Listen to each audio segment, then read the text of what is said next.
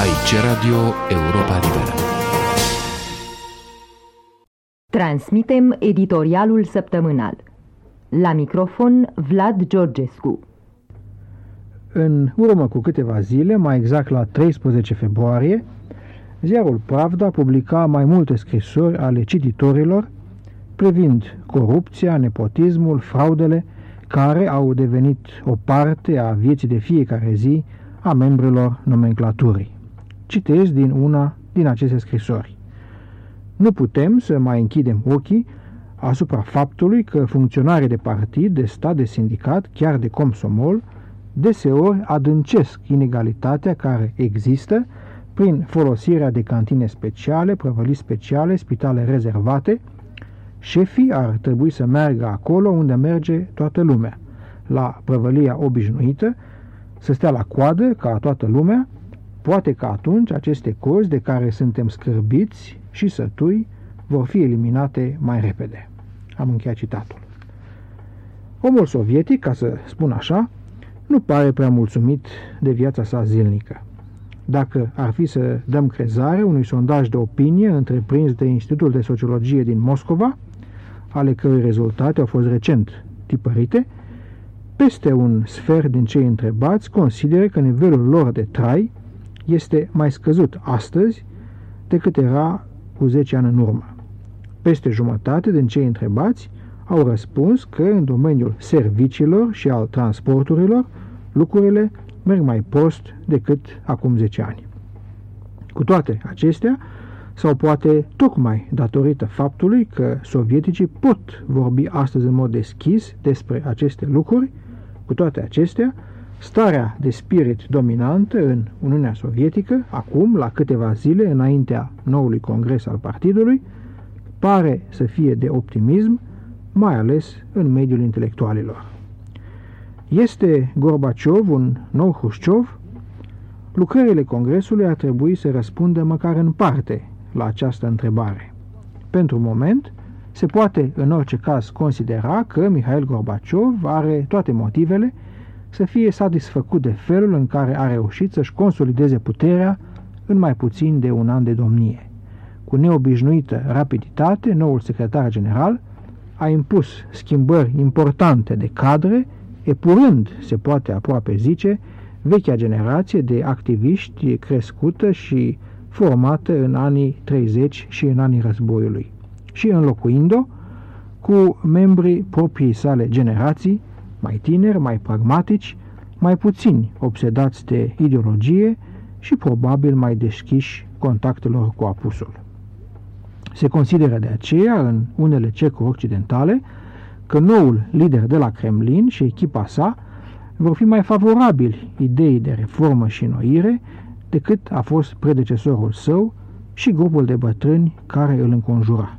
Gorbaciov are într-adevăr ocazia, la noul congres, atât să-și aleagă un comitet central favorabil ideilor sale, cât și să definească un nou plan cicinal și un nou program al partidului care să-i reflecte viziunea asupra viitorului.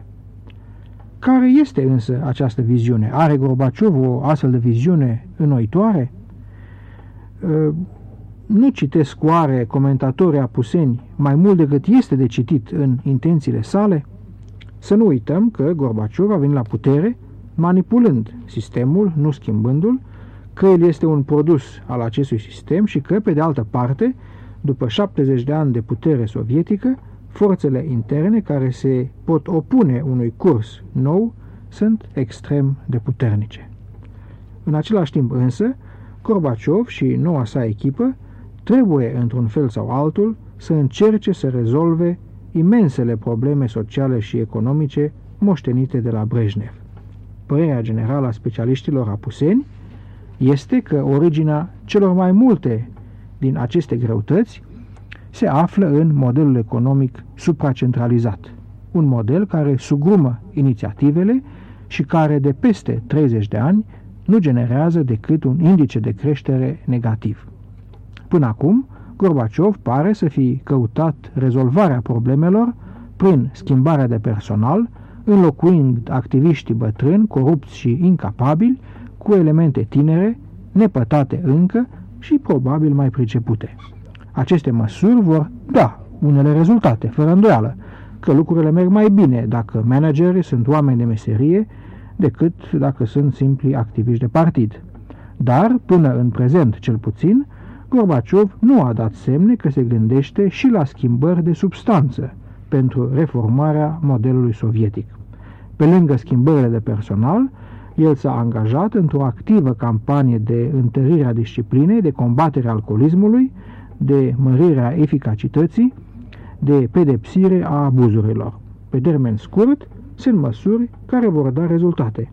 Pe termen lung însă, este nevoie de mai mult decât doar de o mătură nouă.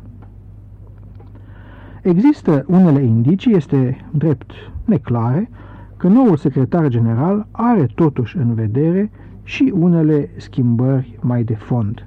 Se crede astfel că el este interesat în a acorda mai multă autonomie întreprinderilor, că va mări lotul individual în agricultură, că va reforma planificarea centralizată, că va îmbunătăți sistemul de salarizare.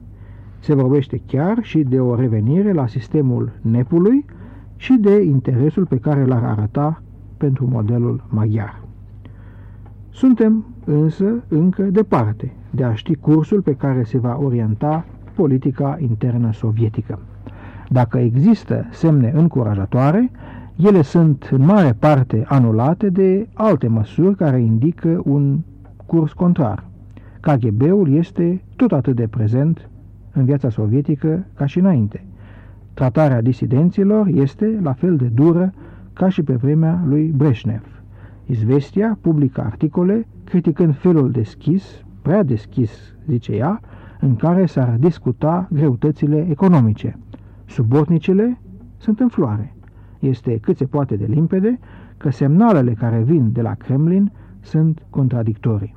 Cu toate acestea, pentru popoarele care se află astăzi sub dominația sovietică, directă sau indirectă, este, cred, desperat ca linia reformistă să iasă învingătoare din înfruntarea cu modelul stalinist. Am transmis editorialul săptămânal. V-a vorbit Vlad Georgescu. Aici e Radio Europa Liberă. Aici e Radio Europa Liberă.